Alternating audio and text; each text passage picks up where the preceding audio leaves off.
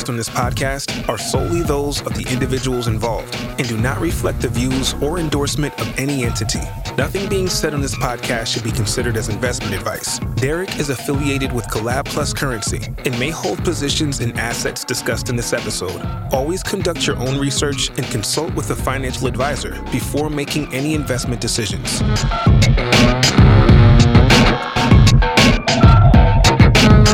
GM, GM, everyone. Welcome to another episode of 100 Proof. I'm Kevin Rose. I am joined today by none other than Derek Edwards at Derek DW at Derek EDWS on Twitter. I, how's it like episode 100? We're still screwing dude, these up. We're running on fumes right now, is why. I know. Uh, it's, I know. Uh, dude, this the, the industry that never sleeps. And we got, of course, uh, Sam as well at Punk9059, number one blur farmer. Yes, sir. Got my 30 points. Let's He's go. earning right now. He's earning, folks. Watch out. He'll get you. He'll dump on you. um, I'm a little wacky. It's Friday, y'all. Like I'm, I'm kind of, I'm kind of. Uh, it's been a crazy couple weeks. It wa- just nuts. like totally wild. Totally. I mean, um, God, dude, it feels like every time we do these shows, uh, we're all different people because like everything has changed so much since the last time we caught up. But this week in particular, it feels like seismic changes happening everywhere around the world. Things are going crazy. Uh, and here we are just finding time to talk about JPEGs. I know it's it's good to be with with you guys during this chaos. And though I gotta say, though, Sam's uh, Twitter account is depressing. Like he's he, he you tweet out these things where it's like there's only thirty thousand active like JPEG buyers right now, or is it thirty thousand? that was probably aggressive. I didn't need to. Well, it was aggressive. Probably didn't- aggressive. I didn't need to. Do you think the that. number was aggressive? It- you know, it's hard because I only have daily kind of ETH buyers, you know, which is probably about half that. So then the question is, how many more Solana, you know, Tez, other JPEG buyers are there out there? But it was, I wasn't so much saying like this is small. It's just kind of putting it relative to Instagram for a company that is You know, for those who don't know, I tweeted something about why Instagram probably uh, decided to sunset kind of their their NFT project. You know, and I just showed a chart that showed two billion Instagram users and thirty thousand daily uh, NFT buyers. It's just in, in a time where they're cutting their their workforce, you would think that some of the things that are more long term projects might be the stuff that they would focus on later. I just don't see how if you're if you're Instagram and you're thinking of ways like if anything your ad revenue model is all screwed up. It's you know it's with Apple doing all the privacy controls. Why would you not leave a team of let's call it ten people in place just to continue to iterate and explore this opportunity? It makes no sense to me. Yeah. Uh, Derek, I, what do you I think? mean, I would be shocked if they didn't. I mean, I know that's the public facing, um, like, you know, press release news that they want to like put out to the world, like, hey, we're focusing on other things right now. But like, I would personally be shocked if they've completely scrapped the entire team thinking about how digital objects are going to, you know, play a role in like their platform for the future. I, the truth is, is the meta product, like this Instagram product, just wasn't quite right. Like it wasn't. It's almost like um, they put something out into the internet. Uh, they didn't really know why people are buying or owning, or like what the provenance is of collecting, or why certain communities are interesting versus others. And I think they put together the product under you know the limited research that that they had done about how they may be able to shoehorn in their core product into something that was happening in this edge of the internet and it just never felt quite right and i think it would be a mistake to take the the learnings that they've learned or like the response or the feedback that they've gotten from that product and extrapolate it across the entire opportunity because the truth is is like they just didn't get it right and they're going to need to think deeply about how they actually want to play a role in this in this uh, ecosystem in the future that maybe comes from first principles and doesn't just try to you know slap ownership of digital objects onto an existing UI. When you say they didn't get it right, like w- I had a chance to play around with just a, a little bit of it, and then I saw a few drops that actually just sold out relatively quickly.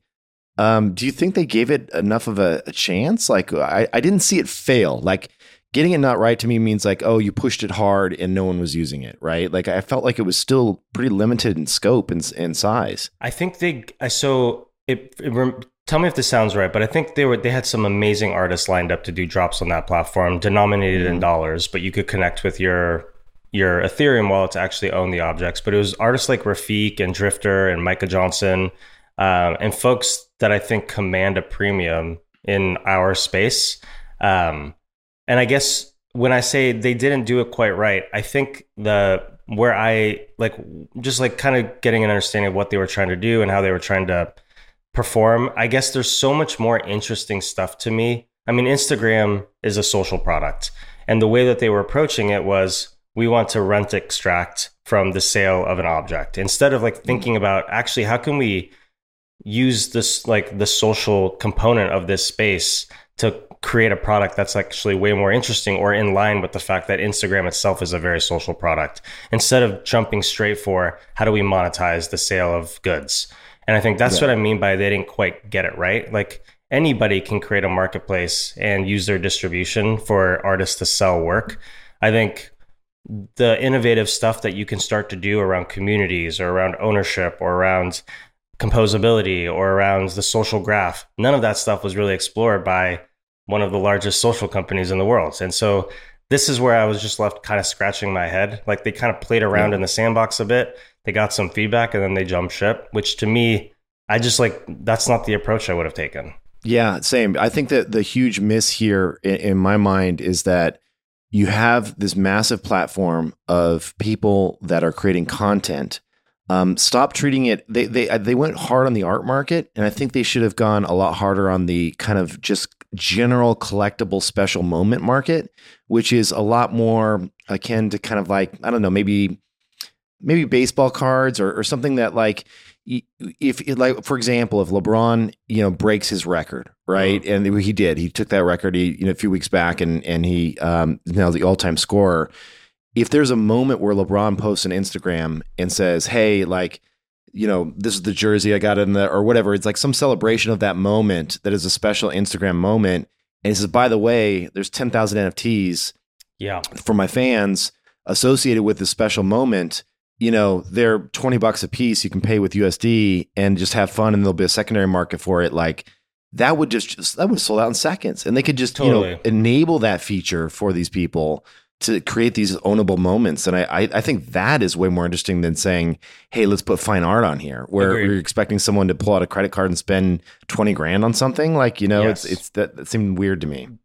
Definitely a product mismatch with like what their core offerings or their core network has exists around. And so I don't see the Instagram being pulling away NFTs as anything more than they just didn't like understand this stuff and they don't understand what's interesting about this stuff and they didn't really have leadership inside the organization to say, "Hey, let's actually think about this from a different lens." Maybe it doesn't quite look like monetization up front and it leans into some of the things that you're describing, Kevin, which is what are you know the largest accounts doing day to day how are they engaging with their audience can they actually create these moments of interaction uh, around some of that stuff, which to me would have been a much more compelling try and and thoughtfulness around how to how Instagram could play in Web three. The, the, the two things that jump out to me First of all, I'm like Derek. You're, you're, using the word like they monetize and monetize. My guess is that Instagram made no money off this. Like I like it was so negligible. You know the the amount of sales they did. Like I don't think this was about them trying to make money. I think it was about them fitting into the model that already exists and not being innovative and thinking outside the box as far as how this model that already exists, that OpenSea and Blur and whoever are doing really well. Like that's probably not something that you're going to do very well, right? You have a totally different strength set. Like why do you know? And, and then, but the second thing, and this is something that I, I, think happened a lot in 2022 and 2021 is there's there's so much buzz, so much money, so much interest in this space, you know, around the creator community, around certain demographics that people are like, oh, like we have it all. Let, let's get involved. But there are so few experts in the space, and there's so few few people who realize how hard it is to build this and be committed to it over the long term. How to get people educated, how to deal with security, and all that stuff. And I think a lot of people came in without a kind of understanding what they were getting into and how much work it would take and then b not bringing on the people on board you know the, the, few hundred people who truly understand what has made nfts work you know i think of like like adidas is one example of a company that i think did decently well and you know, G Money was there from day one. You know, they had somebody Mm-hmm. who was like deep on the inside of understanding this space.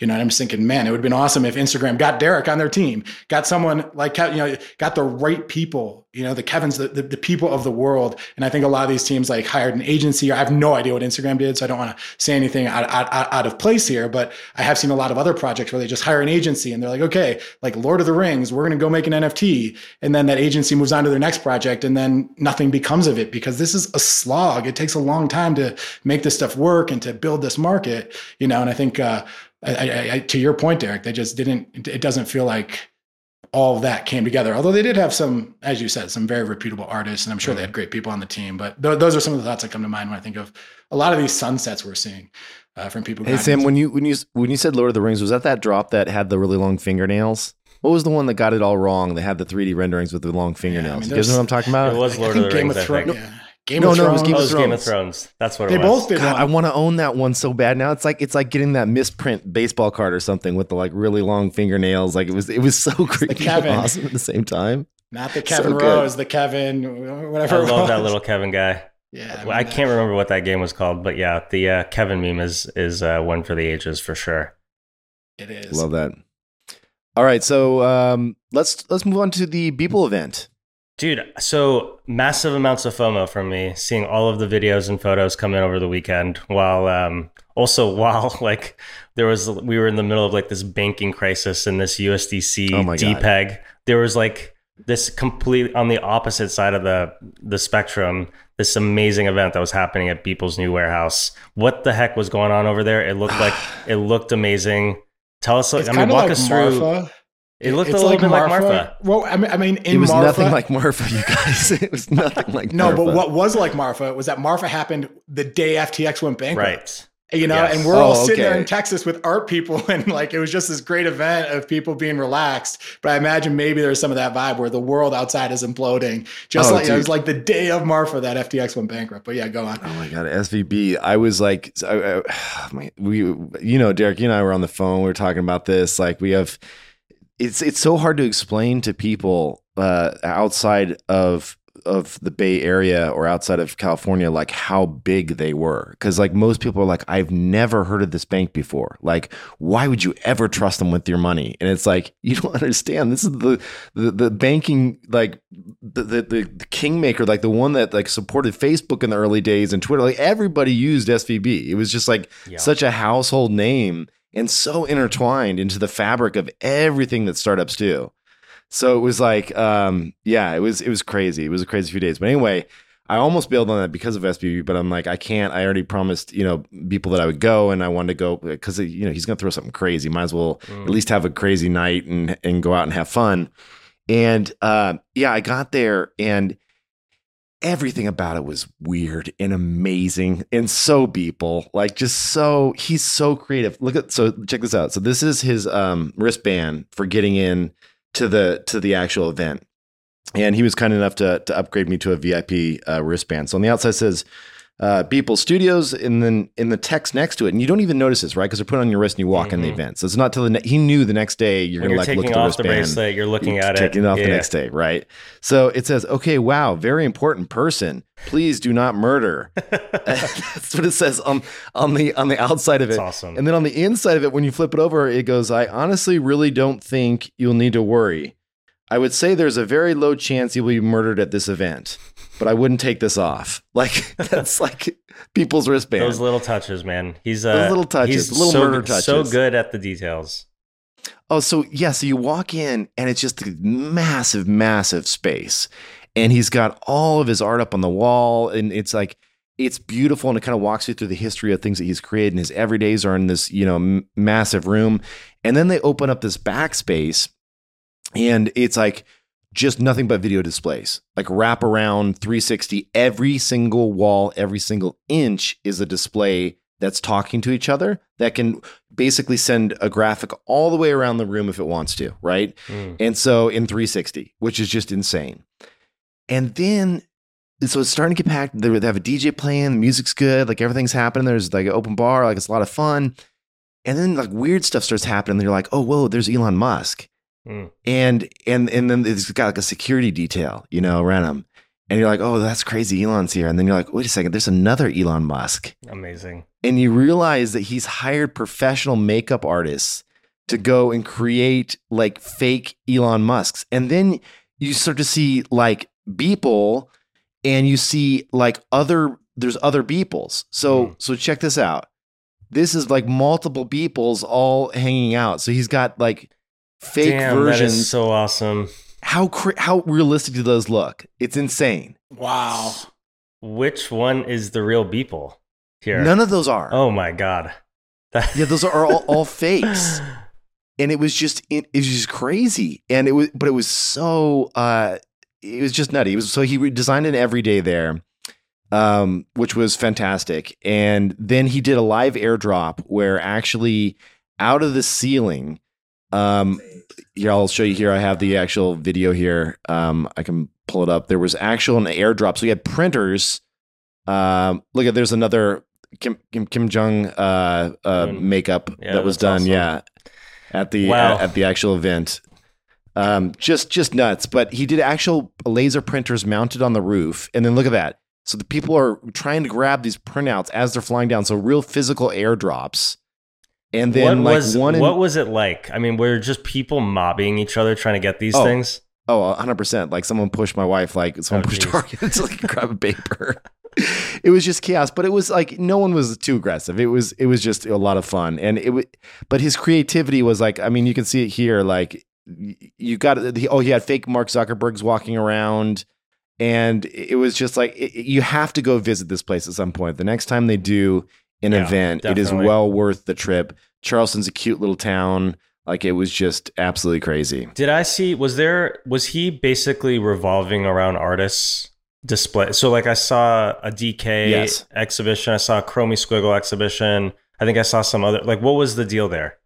Yeah, so basically, he he would take all these artist submissions Mm-hmm. and said, "Hey, if you submit your artwork, I'll display it if I like it." Mm. And so um, he went and selected. I'd say there were probably twenty or so artists, something like that. And about every forty-five seconds or so, would switch to a new artist, and the Very art would just take over the entire room, right?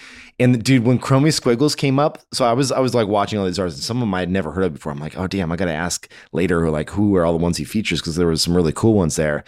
And when uh, Chromie Squiggles came up, it was the only one where everyone applauded. Damn. Everyone started cheering. Let's go. When- when- it just goes to show you how like how many people love Eric. You know, it's like Was they were just cheering so when the awesome. Squiggles was came Eric, up. Was Eric in attendance? Did, Uh, did Snow go? yeah, he did. Oh, yeah, nice. he was there. That's awesome. Good moment Yeah, for him. and he- That's great. So he was doing a really cool thing. I, I saw him, and um, uh, I have it up here on my wall. One second, let me just pull this down for you. You guys keep talking. It is kind of wild how Eric and how how how Chromie Squiggles have just been completely non-controversial.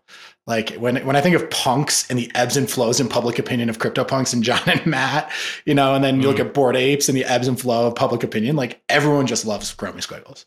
Yeah. Dude, check this out. So this, what he did is he brought a Polaroid kind of printout with him, like machine, and then you could tell him in real time. Oh my God. what what? Does he pull it up on his you- phone, then take? He uh, pulled it up on his phone. Oh, this is cool. And then he typed in the number and it printed out with his little wireless printer as he was walking around. And then he would sign it, and that little QR code at the bottom actually takes you to the squiggle. so, so- cool. So basically, you're So cool. uh, your squiggle Assigned, with a QR yes. code that takes you to your squiggle, signed by Eric on a Polaroid that was taken in front. Yes. of you. Yes, dude, I want one of those. That's sweet. It was amazing. Yeah, it was a really, really brilliant idea. It was fun. So, you know, I think I, the it was a fantastic vibe. Um, seeing people doing every day, of course, was just amazing. And um, yeah, if he does another one next year, highly, highly recommend y'all make it out because it was uh, it was great. Yeah, these like these sneaky little NFT events, like the Beeple one or Marfa, like these are becoming like go tos. I feel like, and I'm, Yeah. I mean, this is a, I am regretting kicking myself. I was chatting with um, Scott Beeple's brother about heading out there, and I just couldn't make it work this weekend. But I'm already kicking myself because it feels like this is going straight to the top of my list for next year. It, it sounded Yeah. and looked like an amazing event. It was really cool just to see his creativity applied to every aspect of it. Like the bathrooms were nuts. I'm not even going to say what was in there, but they're very. It got more disturbing when you went into the restrooms. Like there was like his mind was plastered over everything in there. It was So crazy. awesome. Very cool. Should we kick it to uh should we kick it to some of the other other stuff on the uh, agenda for today? Yeah, for sure. I mean, we we, we covered SVB. I know we were going to touch on that briefly. Um, glad that is done, It and would- we can move on. It would be cool to Go ahead. chat about um I mean like Kevin, you and I were catching up yesterday and it was like we were both exhausted. It's been a long week. Uh and I feel like nothing embodies the like the last couple of weeks like what's going on with Doodles right now. Uh Yeah. so do you actually Sam, do you want to kick us off and kind of like talk about state of play of what's going on over there and then we can kind of jump in with our thoughts? And and I, I also I'd love to hear about like the socks thing because I don't know because I think the socks was what kicked this off, and I I don't know much about it. So Sam, do you know much about the socks? I don't know the sock. I don't know the sock specific story, to be honest. Okay. I can tell. I can say what the sock story is. I've been I've been messing around with the product a bit. So essentially, um, and then Sam, I'll let you pick it up. Um, the Doodles team, when they migrated the Ethereum project to Flow, and they didn't um, totally migrate it, but you were allowed to unbundle your Doodle with a box, and it would appear in Flow as like this disaggregated bundle of objects. Um, what ended up happening was there was a marketplace called Gaia, G A I A, that allowed you to buy and trade and sell the unbundled components of what was in your box that was paired with the doodle. And so there's this market that is now formed on the Flow blockchain, on the Gaia marketplace. And there's all sorts of cool stuff. There's socks, there's the coffee helmets with the, you know, the uh, price action on the goggles, like the VR goggles. There's uh, all of the traits that were on the Doodles characters to begin with. These have all been unbundled and now exist as like component NFTs uh, inside uh, on the Flow blockchain. And one of the traits is socks. And there's like, I think, 10 different types of socks. There's some white socks with yellow stripes. There's white socks with blue stripes. There's white socks with green stripes. There's hologram and holographic socks. There's super duper holographic socks. I think there's 10 different types of socks within the project that exists today. And uh, Doodles made an announcement that said, and I think it was really just to get people excited about what's going on over in this new marketplace where all these unbundled units exist. They said, they tweeted, if you buy or own all 10 of the different types of sock traits by this date, you will be airdropped a gold pair of socks in like the new Doodles universe. And so it was kind of like this fun growth marketing kind of a way to get people acclimated with, you know, spending time on the Flow blockchain and starting to collect some of the stuff that's going on over there. Um, and so that kind of tees up today's conversation. So, Sam, do you want to take it away?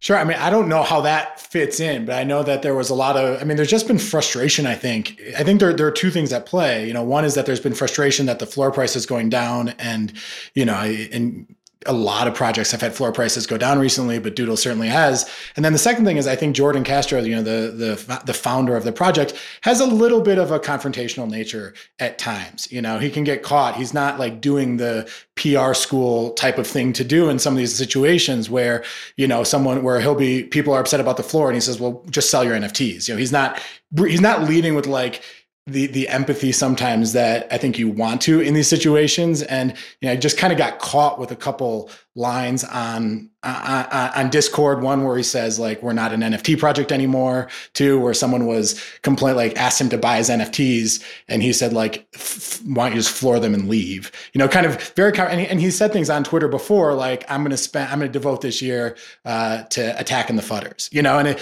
and I think that that confrontational message met with the floor price going down has just created this kind of vicious cycle of misinterpretation and you know virality around things that are yeah in some ways out of context but in some ways just kind of reflect not really being quite as thoughtful with everything you put into writing. I don't know that, that's kind of my read on it but uh, derek tell me what tell me what i might be missing i there. think i think you hit it and i think it all kind of came to a head when he was going back and forth with a community member um, this was a few days ago a few nights ago. It was late at night. It was very clear.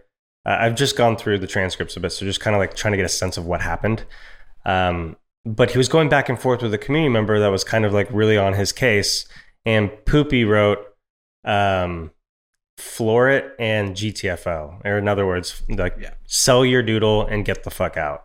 And that was like the, I think the the final straw. And that comment alone um, I think symbolized a lot of the frustration that I think the tension between the community and the project that Sam is bringing up. Uh, and it basically just led to um, just a lot of vocal disappointment about how the project has been communicating, what the initiatives of the project have been, the tension between the original holders of the doodles and the ambition of where the team wants to take the project. Um, and it all kind of just came to a head with that with that comment, and uh, we saw just um, kind of a, a, big, big swelling of disappointment around um, around doodles. Uh, Kevin, what are your? I mean, you're the leader of a you know of a community project uh, in this space. Uh, you've been you've had highs, you've had lows, you've had all sorts of. I mean, you're building. I don't I don't know if people yeah. realize like how hard you and the team work day to day. I mean, there's yeah. more than thirty of you guys at this point. All of you spend all of your time weekends waking up super early in the morning to build value and create products and these things take months, if not years, to like, you know, come to fruition. I guess like, what's your perspective seeing how this is going down with the, the Doodles project as a as someone who understands this stuff quite well? Yeah, I think that um, if you're if you're listening to this, you, you kind of have to remember that we should always consider all sides of the equation here. So I think it, on the collector side, it's it's really challenging. And we've said this before the NFTs in general are challenging because you have collectors that have entered your project at all different places and they have different expectations um, you know, for what, what that means to them, both like like with in terms of saving face, in terms of financially, like there's a, a thousand different things that that come along with that. And you know, you, you, I've had people that like, you know, have given me hugs at meetups because we talked about Fidenzas early and they bought a few, you know, like things like that. And, or that, you know, are stoked that they got into the Moonbirds mint floor or the mint price, right? And then you have people that bought at the absolute highs. And so you have a bunch of emotions that are unfolding as as the market is taking turns, right? And so that can unfold in Discord and that leads to some really, you know, powerful um intense conversations that can go south, right? And so if you're a founder in there and you're kind of working your ass off and you're seeing all this, you're um you're really stressed. You know, you're really really stressed because it's it's like you don't want you don't obviously you don't want you want your project to succeed. You want to continue to build a great thing that people will be proud of, proud to hold, proud to own, proud to represent as their PFP. Like th- these are all things that you naturally internally want, but we're we're in a new environment that we've just never seen before. And that is one where we build in the public. And we build in the public and we're scrutinized in real time and the expectations are count are really in weeks, not not months or years. And so if you think about how traditional companies uh, build, you know, the apples of the world, the bigs, like they come out, you know, Apple does an event like twice a year. And then they goes chill. They shut the doors and they go back to work, right? And they, they, they and so when they come out, it's completely buttoned up and it's a big announcement, and everyone says, "Okay, I'm either going to buy it or I'm not." And that that's what they put forward, right? And that's that's the typical cycle for a company. Is like you get to um, shut the door and go inside and, and and just crank on things for a few months, and that's not the case so much with Web three because we, because of Discord and because of Twitter, you have a, a channel and an expectation of communication with your audience that is much more real time in nature. And so, you know, when I read this, I, I, see I see what you know he he did of this post where he's saying we're no longer an NFT project. That that's a hard one to swallow if you're an NFT project. Um, but he said that uh, you know we're not looking to to build in public anymore and and fuel this fuel that that speculation. And so you know I, I can I feel where he's coming from in the in the build in public piece. Um, so I, I, definitely know that this feels to me very much like it came from a place of being just insanely stressed out. You know, I feel like it was just like somebody that um, had been hit over and over and, and just said, you know, fuck it, like like you know, get out of here if you're not the right people for this community. You know, it was like kind of like that's what it felt like to me. Um, you know, he did come back and apologize and said, I, I, didn't show up the best that, that, that in that particular way. You know, he said, I'll take this one as an L uh, in a follow up tweet. So you know, I listen. I don't want to. I'm. I. I think that doodles in general. Um, you know, I, I've always respected their community and their art, and I thought it was always a great project. So I'm I'm rooting for them. You know, I don't I don't ever want to see anyone fail in this space, and so I, I would very much like to see, uh, hopefully the the right people rally and champion this project and take it to the next level. You know, but I also know how frustrating it is to have that real time feed coming at you. You know, and it's not easy in these markets. Sam, what do you think? It, and Kevin, really well said. Um, Sam, I'm curious. Like, do you think some? Uh, I guess like if you were going to, um, if you were going to talk about some of the factors that you're seeing, maybe more on the market structure side, that could be affecting also some of the spirit around what Kevin's describing, just from like a community perspective.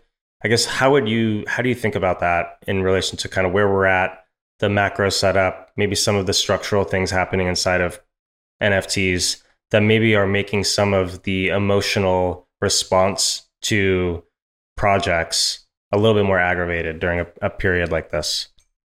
Yeah, I mean, I think that one of the things that Kevin didn't touch on, but is a big piece of this, is that you have this constant price scoreboard of sorts you know and i think that's why a lot of teams say, like to say things that i think is frustrating for holders like we can't focus on floor price. But at the you know and i think holders get frustrated by that because a lot of you know most holders want to see the prices go up and that's kind of one of the reasons that they're here and they think it's a decent gauge of feedback. But you know with apple with all these other companies yes you have your stock price but your stock price is reflective of cash flows and how well your business is doing and earnings and revenue which has a certain stability over time. Whereas in nfts your price is literally a reflection of how good is your product and your brand and your team make people feel, you know, and eh, or who are the buyers and sellers and these random things. So I think there is there is that misalignment a little bit with kind of like the long term working with the fact that there is all this constant stimulus and feedback that the holders are getting. I think one thing that's happening now, you know, is they're all and this is just a very new market dynamic for us. You know the volumes are through the roof. You know it's if you actually look at the amount of nfts that are trading uh, you know we're seeing more nfts traded than, than almost ever before. And that's because of all the airdrop farming that's going on on blur. But what's also happening here and i kind of I think when season two started for for for Blur, which was in the middle of February, you had all these people who wanted to bid on NFTs because bidding on NFTs was how you got points. And you know, Blur Blur had just dropped hundreds of thousands of dollars to people. Some people got over a million dollars, and there was a renewed set of interest in Blur airdrop farming all these bids were kind of all over the market. And we had a couple weeks where I think the market was really held up really, really well. And I think what was happening under the surface there is that long-term holders or people who maybe held three doodles, three clones, three moonbirds were like, yeah, maybe I only want to own one. And I have all these people bidding. And you start to see a fair number of people who started selling NFTs into those airdrop farmers. And I think what's happened over the couple weeks is that the airdrop community, the farming community, like they got long, but there was enough liquidity that you could just sell it to the next guy, and it was never that big of an issue. But over the past couple weeks, we've started to see the airdrop farmers be like, "Whoa, we're longer than we want to be," and they've just been dumping in pretty big size, and there hasn't really been anyone on the other side. So in, in one day, like after the SVB news, you know, one person sold 499 moonbirds. You know, to put it in perspective, the most before airdrop farming, the most anyone had ever sold in one day was less than 50. Uh, I actually think it was less than 30. Like there, you, there was no one who was dealing in anywhere near this size. And then suddenly you had one guy come in and sell 500 in one day. We just so, had some. Sam, who eats that on the other side? Like well, the, obviously there's not like, it's just other farmers. I, I think that the, one of the big misperceptions out there is the idea that this is amazing. Like this is being like, you can do these and get out right away. You know, what's, what's really happening is other airdrop farmers, farmers buy them and then they ultimately have to unload. You know, not, not like with with the 500 sales of Moonbirds, two people bought 200. Uh, and neither of them wanted to hold. You know, so it takes weeks for for that supply to actually come into the market, and and you mm. know that was on a Saturday, and the floor price has gone down pretty steadily since then. Um, with the Bored Apes, for example, Machi Big Brother, you know, when Mando and OSF sold 78 in one bid. Machi Big Brother bought them all, and we celebrated. I celebrated on my show. This is incredible. Someone just sold 78 Bored Apes, and the floor didn't move. Well, one week later, or three days later, the floor went to 58. It went down 20 ETH in basically you know one day because the person who bought those 78 really was not a real buyer. And is that so, still the case today, or did it bounce back? It went. It never got back up to 78, but it went down to like 58, 60, kind of bounced back to 70. Now it's like at 65 Um, so sometimes this stuff can get absorbed. You know, 21 punks were sold into a bidder just a few days ago. And, you know, the guys who end up with this supply know enough to not dump onto the market. Like if you're long five, 200 moonbirds, the last thing you want to do is give the market the impression you're selling. So they normally will wait and delay a few days.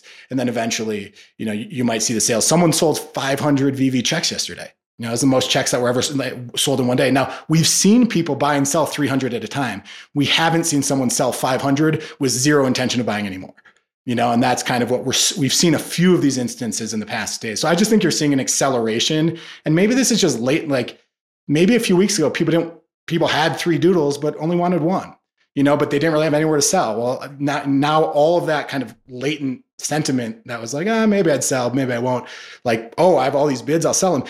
Maybe, maybe that sentiment is now kind of coming to a head because I think we're kind of riffling through the system and people are actually like realizing that the long-term buyers for these 10,000 PFP projects in this moment like aren't always there. So Sam, what what are the what are the metrics you look at? Like, is there any way to do a little x ray on some of these projects and say, you know, X, what percentage of the overall collection is held by farmers or is going into, you know, is, is seeing farming action? Um, and then also, you know, what does the blur price mean for the future of farming? Meaning, like, if the blur price tanks, will they just start increasing the rewards to kind of make it the same? Like what, what do we see there? Like how how stable is blur farming into the future? Like do you do you believe this is going to stay around for the next couple of years? Is this something that kind of churns out over the next you know three months? Like wh- where are we here? Yeah so to, to that last question i'll start with that. I, I think that it does stick around for a long time. I think we could be looking out to 2025. Now, is it going to be a like right now it's a business, you know, it's like there are people who are like building bots and just kind of full-time focus on farming. I think if the token goes lower, I think as we go along, kind of the amount that will be given, I think it'll start to look more like credit card points, you know, where it's like, okay, I'd rather pay with my credit card than cash. I'd rather use Blur than another exchange because I'm going to get five, 10% back. Yeah. And I, I think you're going to keep getting that credit card point factor where it just, it is enough to sway people to use Blur or you know uh, I, I, think you're going to keep like their their their map which doesn't isn't very specific but it, it, looks out like two to three years of community tokens going out to people who do the things they want. So it, derek will certainly have more thoughts on this but that that's one of that, that's kind of I, I, so I think I think it's going to be around for a while. The other thing I'd say though, and I think that this is important because I've done a little bit of, of airdrop farming just to understand it, um, is that a lot. I don't think it's that economical, but I think people see it as a game. Like it's it's a huge dopamine factor, and you can see how many airdrop points you get every five minutes. So you start, you know, refreshing and seeing like, is my bid, cl- you know, what what gets me more points? And it literally is just like a video game at some level where you're seeing your points go higher and higher, you know, for for bidding more and more. And I think there is like an addictive factor. People are mm. putting tons of money into it right now, even though we have no idea what the economics are. We have no idea how much a point is worth. We have no idea how much listing rewards are. We don't know what gets you listing rewards. They don't tell you how many you get. We obvi- we don't even know when the season ends. It's only like an abstract drawing that gives us that idea obviously you have no idea how much blur will be worth in four or five months. So it is really hard to get systematic here but i think people find it fun. Like like i said every five minutes you see you see number go up and that's kind of what dopamine's all about. Derek what, what do you think? Yeah i mean i think sam has hit a lot of astute points. My view is um my view is like if it wasn't blur it was going to be some other marketplace that attempted the same thing. And what we're seeing is incentives to get liquidity into a single place. And so right now, the people that are, uh, you know, acting as like, let's call them market makers. So people who are buying and trading NFTs and able to farm blur tokens, uh, like for like the, these rewards, they're, they're stepping in and playing a role that very sophisticated actors play in traditional equities. My view is that over time, the folks that are casually playing this market making role will be replaced by folks who are actually professionals and have been doing this for a very long time um, and have the setups and have the understand the risk profile of every entry of every exit. But my view is like structurally what blur has done is incentivize a very tight bid ask spread inside of one single place to allow the like uh, to unlock like this liquidity that has never really existed for very specific types of NFTs, which is large set collections. And I think that is just going to continue to persist. There will be something like Blur, if not Blur, doing this for decades to come. And my view is like what the the market participants in playing that role will slowly become more professionalized as time goes on and things get more optimized. But the casualties today are a result of those professionals not really being here or folks that think they might be professionals and understand the risk profile of every entry and every exit, um, not really having like the tools or the skill set to really understand how to how to be a professional market maker. The other thing I'd say is like I, I I don't want to like I'm not positioning what I'm saying as negative towards Blur. Like I think negative Blur is just a reality of the marketplace right now, and I'm just trying to understand what's going on there. Um, you know, it's the thing that is unique about Blur, which is very very hard to repeat, is that they have a 1.6 billion dollar market cap that they can use to get people to do what they want, and that is very hard for another player to do. And when you do that, like I, I ran the numbers on airdrop farmers, and kind of across the board, every single one of them is losing money.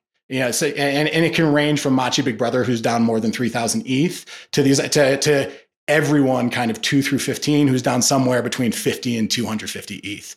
But that's okay because you know that there is a $1.6 billion market cap that is incentivizing you to do these things and that's going to fill in the other side. You know, and then there are other things like it was a great thing, I guess you could argue, that people got to get out of trades they didn't want to be in. You know, if someone's holding you know that liquidity was provided for people. You know one of the reasons that these farmers are down is because royalty payments are so high. You know the, the, the, royalty rate is only half of 1% but machi big brother's done something like 30000 trades you know? So uh, the royalties add up. You know, that's been money that's kind of gone from the token to projects. Like there have been positives here. You know, I'm not I'm not saying it's all negative, but I do think that what is hard to replicate is just how genius Pac-Man has been in building goodwill and getting people in the community to like what he's doing. And that is why this this token has a market cap of one and a half to two billion dollars.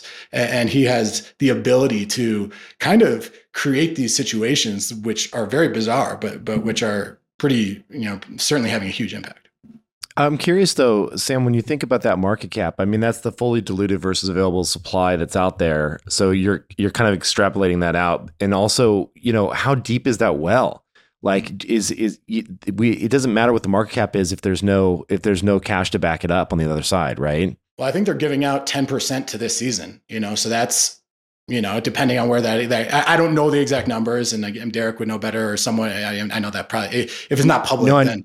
But I, I, guess what I mean is is like if if someone were to take, you know, let's just say a quarter of a million dollars in Blur and dump it on the market right now, how much impact does that have on the actual price, right? Like how many, like what what is what does that bring us to? Does that cut the market cap in half? It's like, been a very it, high beta token, you know. So it went from, you know, it, has been a yeah, it, it went from like 120 down to 48 cents, you know. But then when ETH started pumping, kind of after SVB news started to appear to be positive, or you know, or, or even before then, you know, Blur went from 48 to 70 cents. So right now, it serves mainly as just like a high beta proxy to the crypto market. But yeah, we talked about this a couple weeks ago. It's very hard to have a prediction for where this token goes. Yeah. Yeah, good good combo here. I'll also say just in general like this is very specific to a certain class of NFTs, a certain category, which is like these large collection um these large supply collections that have always had a feature of just people trading at the floor or thinking about the value of these things at the floor.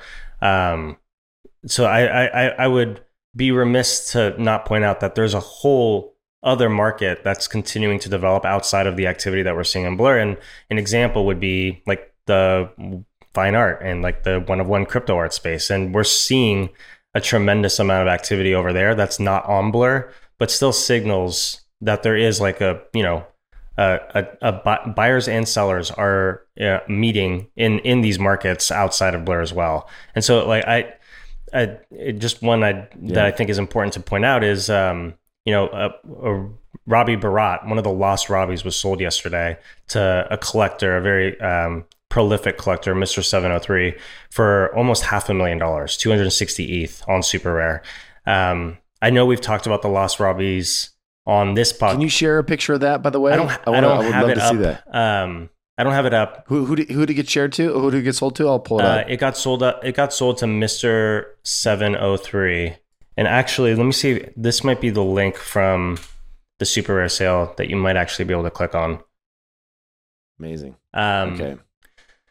But yeah, I would say like there's all. I mean, we've talked about the Lost Robbies. I mean, for just to give a quick primer on that, and back in July of 2018, Super Rare was like two months old, uh, and Christie's was having a tech summit in London, and they asked Super Rare to put something in the gift bags for like the 300 attendees that were going to be at this Christie's Tech Summit. Uh, and there's this great piece uh, written by Zach uh, from the Super Rare team. And so uh, Jason Bailey, Artnome, and Robbie Barat uh, partnered together to create these 300 AI generated nude portraits for the events. And each of these 300 uh, frames were tokenized separately and put with redeemable ETH gift cards with directions on how to claim these one of one tokens on Super Rare. Um, and something like, you know, 30 people or 40 people um, ever claimed. You know, Robbie Barat was only 18 at the time. Um, and his work has gone on to influence a lot of AI and GAN work that's been done in our space and elsewhere. And so um, they called like the unredeemed pieces of this collection that were put in these gift bags at Christie's the lost Robbies uh, because like we just don't know where they are anymore. Uh, so these things have become incredibly scarce. They're like one of the first markers of both AI art and crypto art in general. Robbie Barat, I think, was the first ever artist on Super Rare. Um, Kevin, I know you're a collector of, of Robbie's work.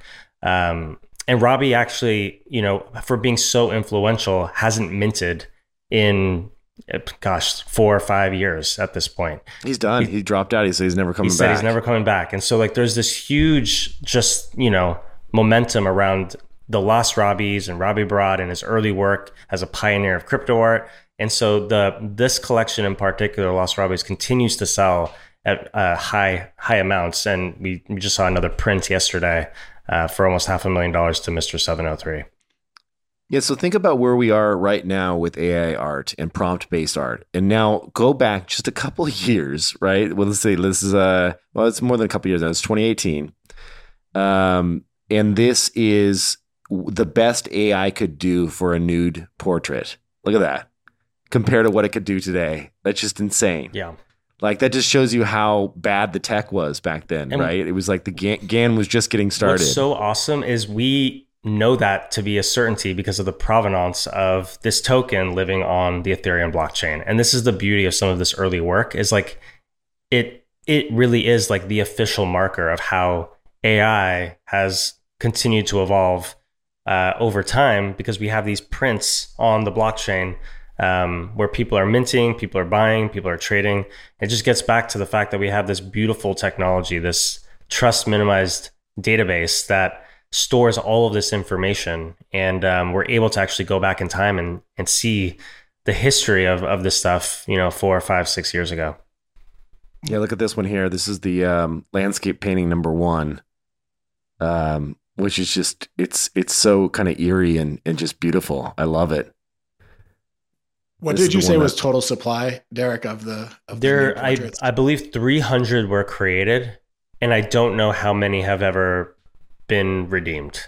Um, I I think it's under hundred, but I also could be wrong about that. Things may have changed in the last six to twelve months as things have been. I think you can sort by collection here. I can tell you in a second here. Um, no, that's not the way to do it. Super rare. Uh, sorry, no hate. Um, yeah, I'm not sure how to sort by just because because you can pull them up here in his entire history. I could count them manually, but these are them right here, right? but there's no. exactly. I They're all I don't think numbered. there's a perfect all way. the frames are numbered and i think somebody in the comments will be able to tell us i mean i know two years after or three years after only 12 had been um, redeemed. And i know more than that has happened since just as like the space has gotten more important. People like go through these gift bags from years ago trying to find like dig through their house to find this stuff. Um, but i but i do think the number is still quite low and nowhere near that 300 mark.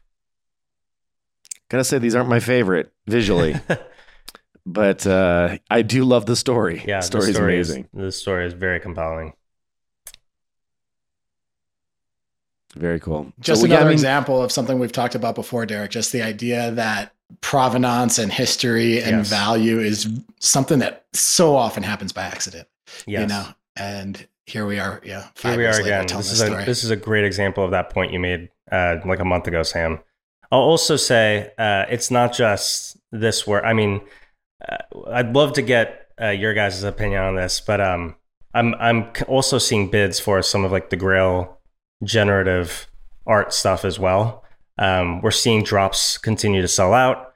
We're seeing, um, I mean, I'm seeing the floor of punks both in ETH and USD start to melt up. I picked up a punk a few hours ago or right before we started recording. Let's go. Let's go. There it is. There it is. Um, so Sam, what are you what are you seeing in the data right now, dude?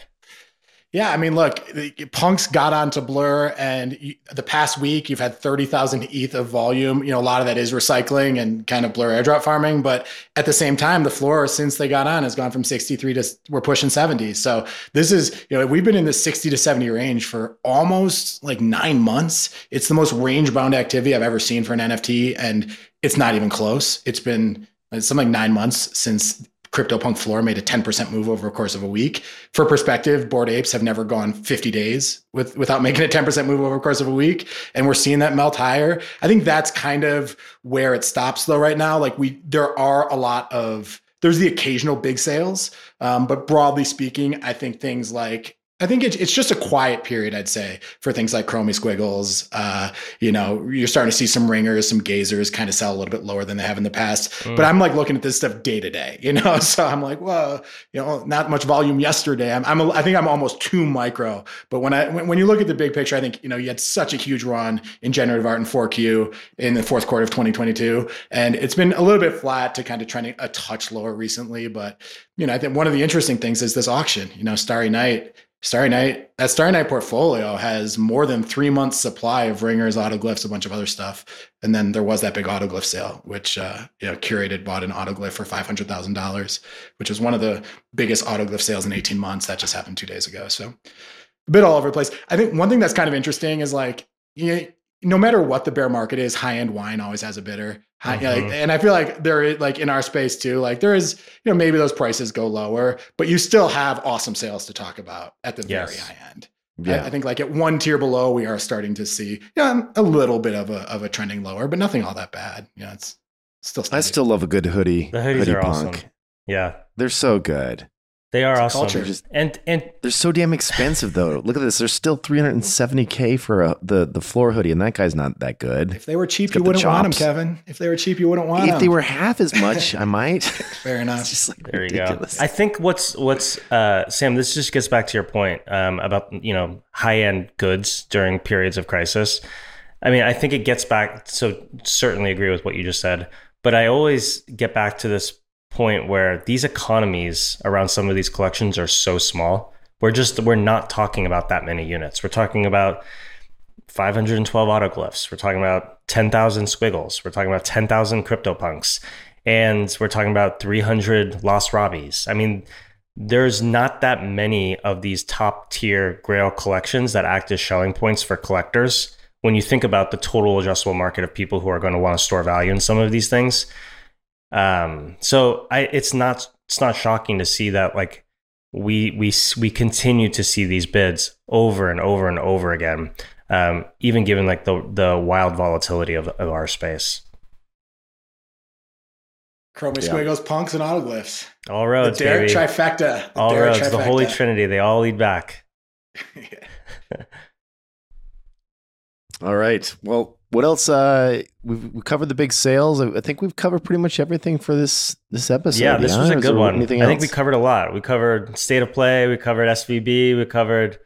Oh man, just the all the, the the wild last seven days. So I feel like this was. So where do, where do we go from here in terms of like where does this? Any predictions on? Because uh, this has been a bumpy road. Like if we're honest with each other right now, like what the hell has been the last few weeks been? Right? Like yeah, it seems it, it's a little, you know, it's it's it's reassuring to see some of these big sales, and you know, there's this like kind of flight to quality. Uh, Derek's holding up the punks market single handedly by buying that punk. Let's go, dude. So, Put it on my know, back, as long baby. as you just keep buying.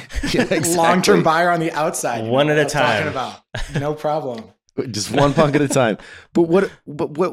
What has to happen for something to change? Do you think we've bottomed out, Sam? Like, what what are you seeing? Here's what I think is interesting in the market right now, and I think there's so many like there's such a great narrative for Ethereum. There's such a great narrative for CryptoPunks, but in the past few years, we have seen these just really kind of be liquidity proxies and risk on proxies. You know, it's like when the Fed is super loose, like you know, punks go from from from 40 to 150, like, and then when tightening happens and the global economy starts to tighten a bit, we we saw some contraction there. Right now now it feels like there's a story about the world being shaky and Ethereum being a go-to asset in a shaky world. The narrative that we we hoped would hold up and didn't, it feels like it's starting to play out a little bit like CryptoPunks as a great store of value when Silicon Valley Bank is uncertain about your US dollar deposits. Uh, you know, and we're seeing and we saw that, you know, it was, you know, we saw before the bailout happened or I don't bailout's the right word, but whatever it was happened where deposits were guaranteed, you already saw Ethereum running because people are like, man, this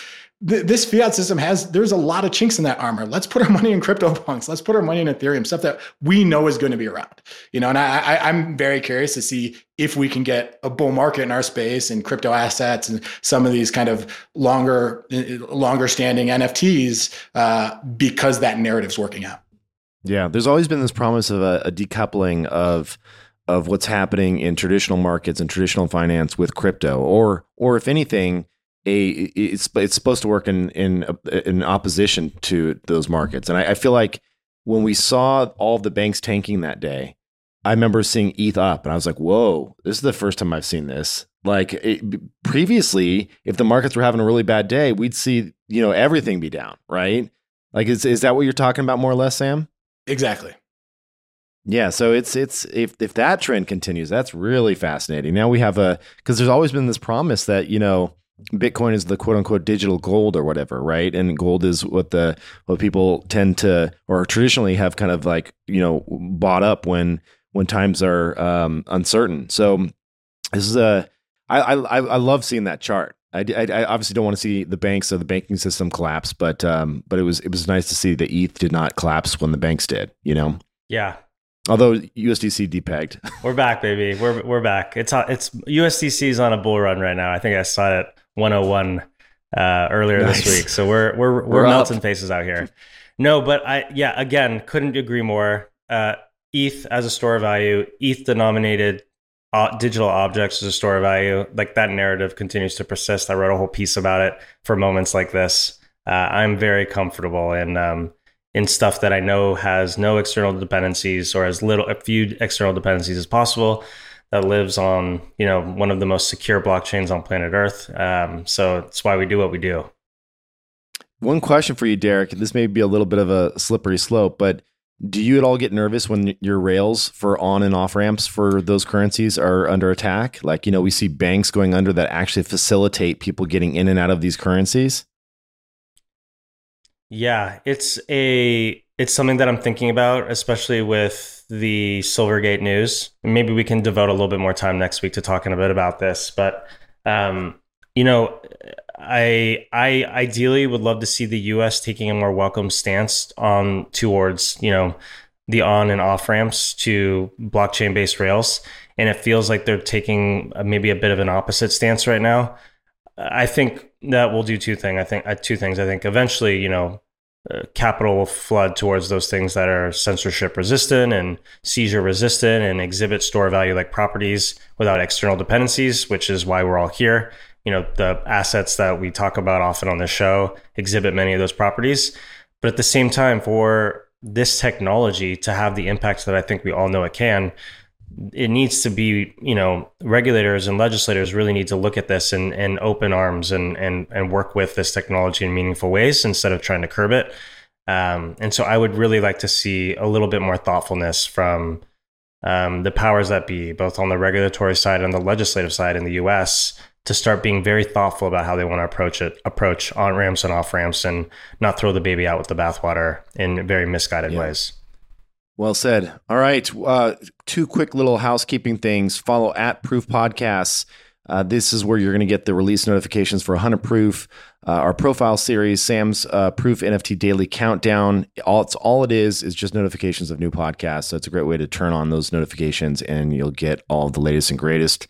Um, had uh, dinner with the CryptoPunks founders. Uh, they listened to Sam's uh, NFT Daily uh, every single day nice. to keep up with the latest information, which was an awesome, awesome thing to hear, um, which was great. Uh, and then also uh, we had a, a, a, recent drop that we did with Pace Gallery uh, with with an artist uh, uh, Mika Tajima. It was um, called Archive of Feelings drop that it sold out, went really well, and uh, we're having an event um, this Thursday, March 23rd for holders uh, here in Los Angeles. You can RSVP through Token Proof if you want to come out and hang out. Um, and if you hold one of those NFTs, you don't have to mint it. If you even if you bought it off the secondary, um, you can just RSVP, and we will see you there for that event on March 23rd. All right, great episode. Great episode, gang. Talk soon. All right, that is it for this episode. Thanks so much for tuning in. If you would like to help us out, head on over to proof.xyz and click on the reviews button at the very top and leave us a five star review. Thanks so much. Take care.